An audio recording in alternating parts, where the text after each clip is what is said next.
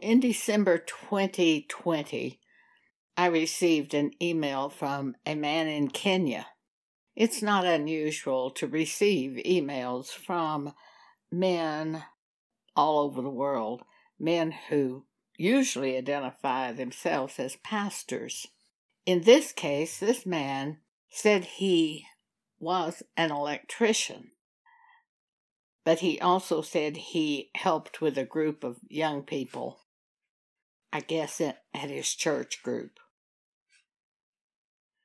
He seemed genuinely interested in things of God. He wanted to talk to me about a few things. He asked a few questions. I really prefer to ask God when they have questions. But he asked me, and I talked to him. I replied to his email, and he sent me another email and asked me a few things about Scripture. And I replied to his email, and he sent me another email. And finally, the truth came out. He told me he had a group of young people that he worked with, and they were extremely poor, and he needed me to send Bibles for the group. This is not at all unusual.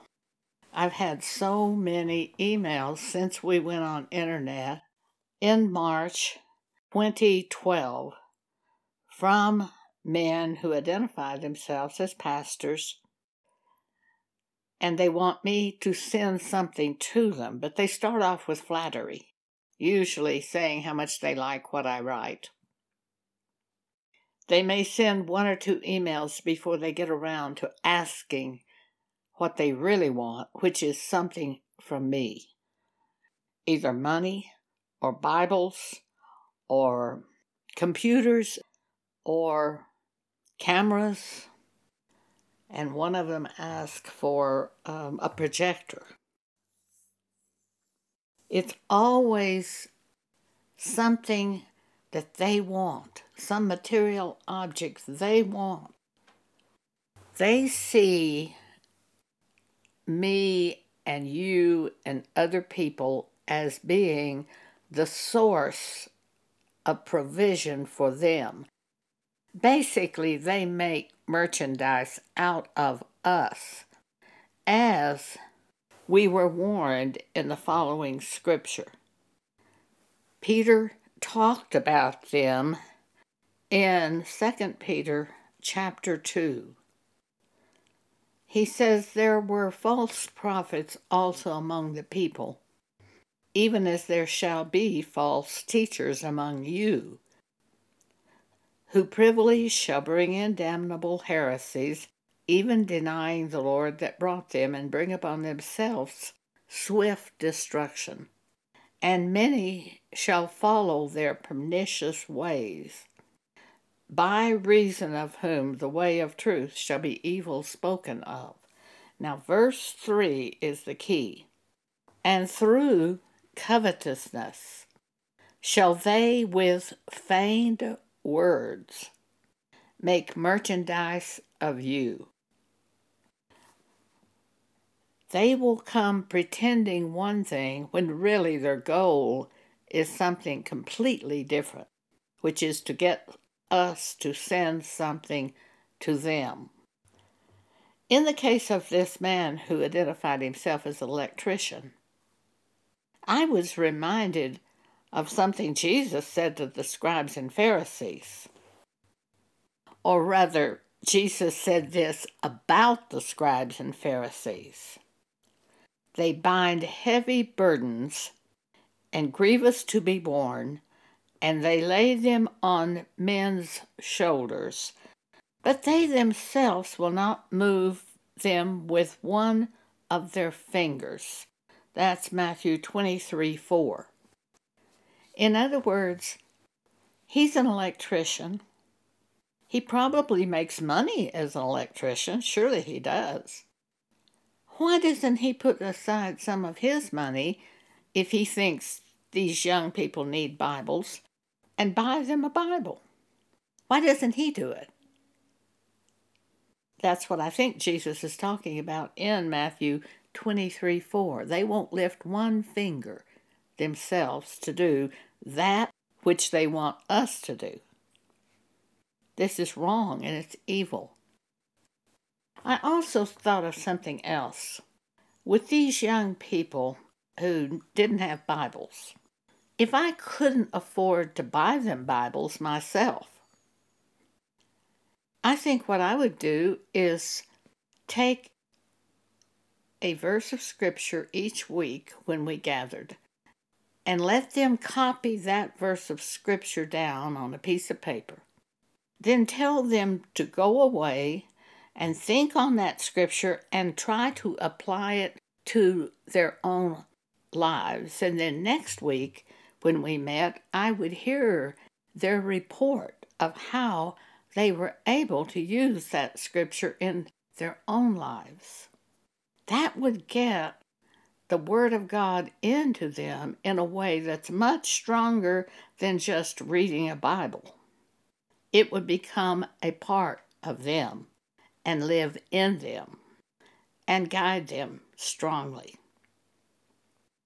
I would teach them to meditate on a single scripture each week and build up scriptures through the year that way.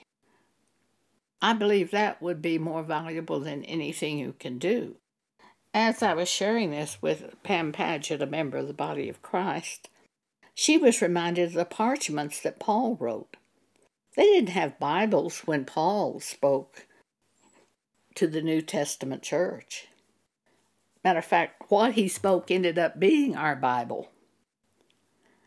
But what he did is in different places, he would write to the churches. And then he would say things like, Now share this with the church at Laodicea. Share this with the church at Athens. Share this with the other church. But it was a parchment that he had written. Each one of them, they weren't all going to have these letters in print even for themselves unless they copied something down. Well, God added to the church tremendously during those days. I know the same thing would happen today if you approached it this way today. He's not going to cause them to be godly the way he is going. Neither are these men who come as pastors hiding the real reason that they are writing to me that with feigned words, pretended words. But their real goal is to make merchandise of me.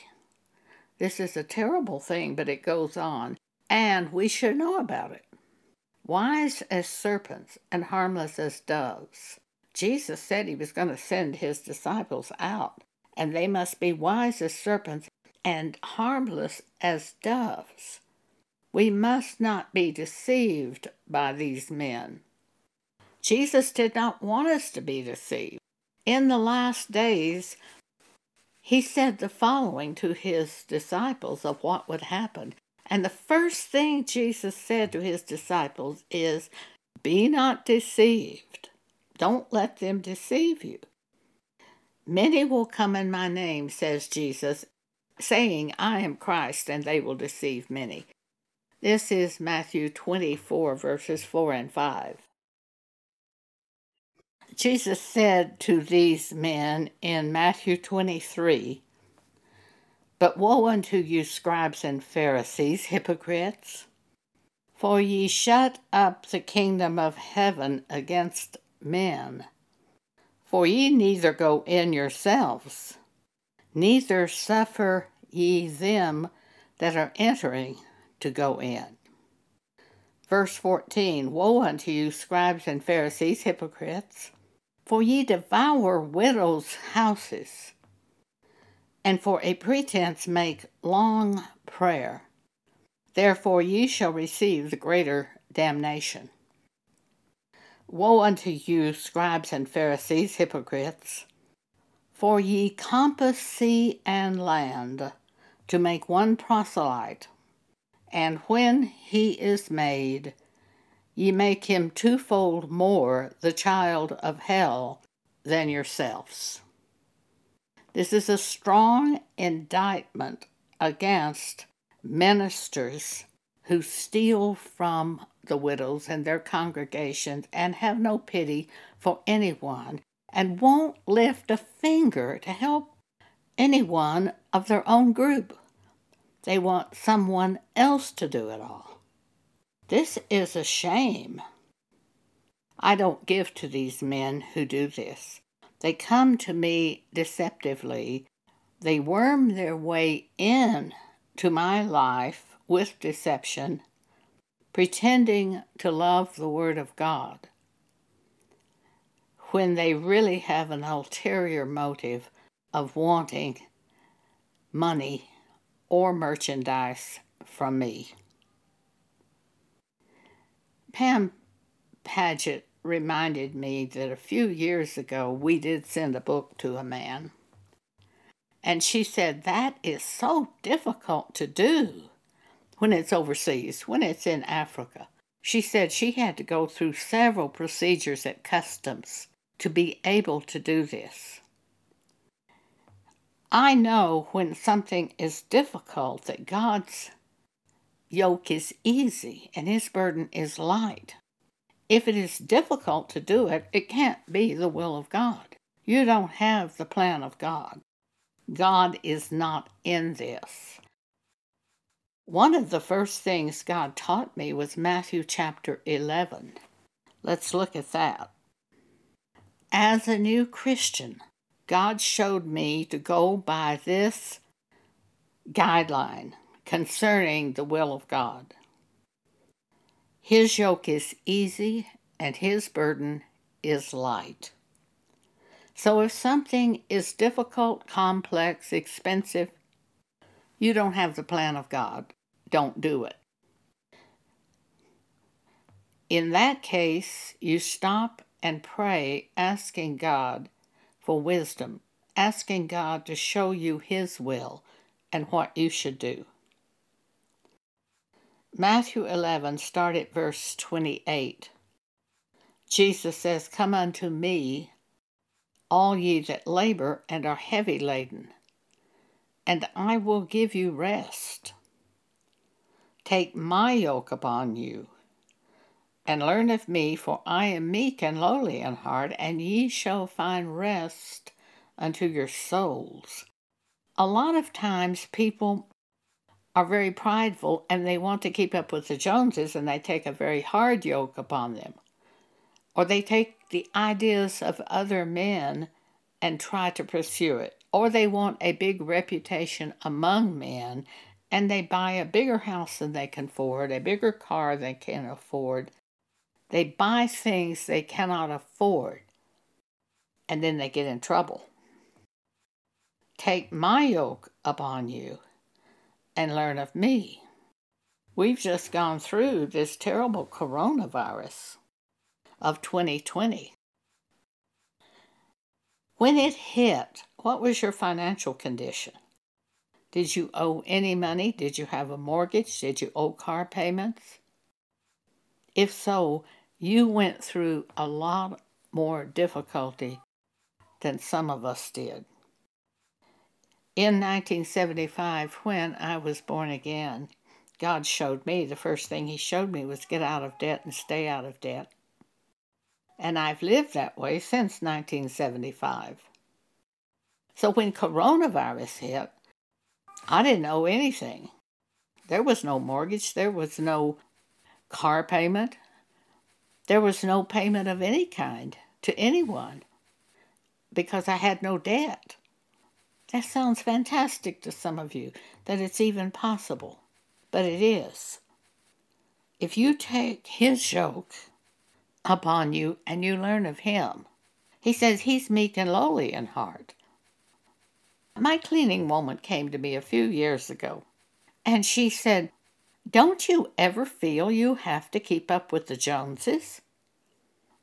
And I thought about it. Nobody's ever asked me that question before. My car was 25 years old at the time. I my clothing was anything but impressive. Modest, but not impressive.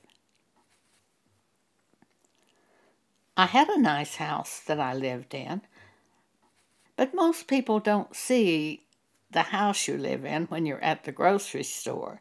They see the clothes you're wearing and the car you're driving. Well, mine looked like anything but prosperous. It looked, it's just a way I preferred living. I would not have gone in debt because God showed me not to go in debt. Take my yoke upon you and learn of me, for I am meek and lowly in heart, and ye shall find rest unto your souls.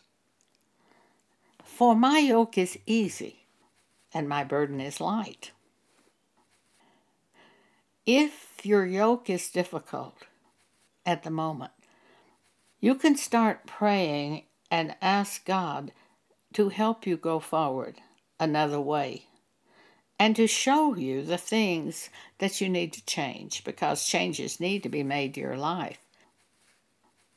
I don't believe we're going to go back to the type of life we had before coronavirus. I think coronavirus is a prelude to the Great Tribulation where things will really change.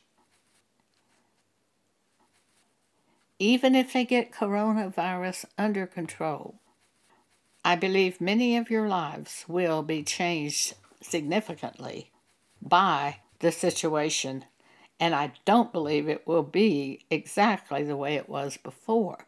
But that doesn't mean it has to be bad.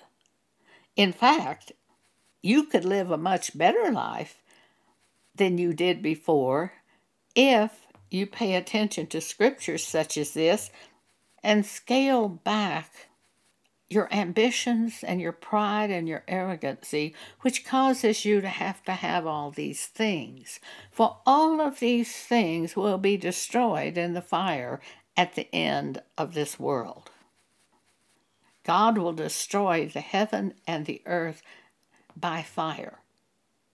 He takes the believer out before he does this and takes us to the new heaven and the new earth wherein dwelleth righteousness. I'm quoting from 2 Peter chapter 3, and I'm also quoting from Revelation 21, verses 1 through 5, so you can read that. But things are going to change dramatically. You cannot afford to continue the way you've lived in the past if you have lived a way of the world and by a plan of this world. You should look at 1 Timothy chapter 6 to see God's plan. The first thing he says in 1 Timothy chapter 6 is if any man thinks gain is a sign of godliness, get away from that person paraphrasing. For godliness with contentment is great gain. For we brought nothing into this world, and it's sure that we will take nothing out of this world. And when you read 2 Peter chapter 3, you will see that everything we can see with our natural eye today is going to be destroyed. So your investment is in vain if your investment is in something that you can see with your natural eye. So, what should our investment be? It should be in following the Word of God, the unseen, following Scriptures, conforming our life to the Scriptures brought to our attention by the Holy Spirit at doing those things. There was one period of time in my life when I deliberately tried to follow the scripture where Paul said, Let this mind be in you, which was also in Christ Jesus, who made himself of no reputation. Though he was the Son of God, he made himself of no reputation. Most of us have lived lives where we have wanted to impress other people, one way or another. We have wanted them to consider us to be important or special. We've done things to make them put us more on the top list, so to speak. I went through several weeks where I deliberately held back information that would make me look good in their eyes. You can stop and think about this. Jesus was meek and lowly in heart. And if we go that direction, we will find rest for our souls. It's the way we live that puts such a burden on us. It's our goals, our ambitions, our strivings, our trying to be like the world, trying to even be above people of the world. I know that's what we're taught to do from the time we enter school, and sometimes even before we enter school. We're taught to do those things. But that is not the way of God. So, in the end times here, if you want to go in the way of God, you're most likely going to have to change some of your thinking. And you will change your thinking by Scripture. That's the only thing powerful enough to really change us. So, whatever scriptures you see, start doing them. Make it your goal to go forward doing whatever scripture is called to your attention by the Spirit of God. Thank you for allowing me to speak with you today.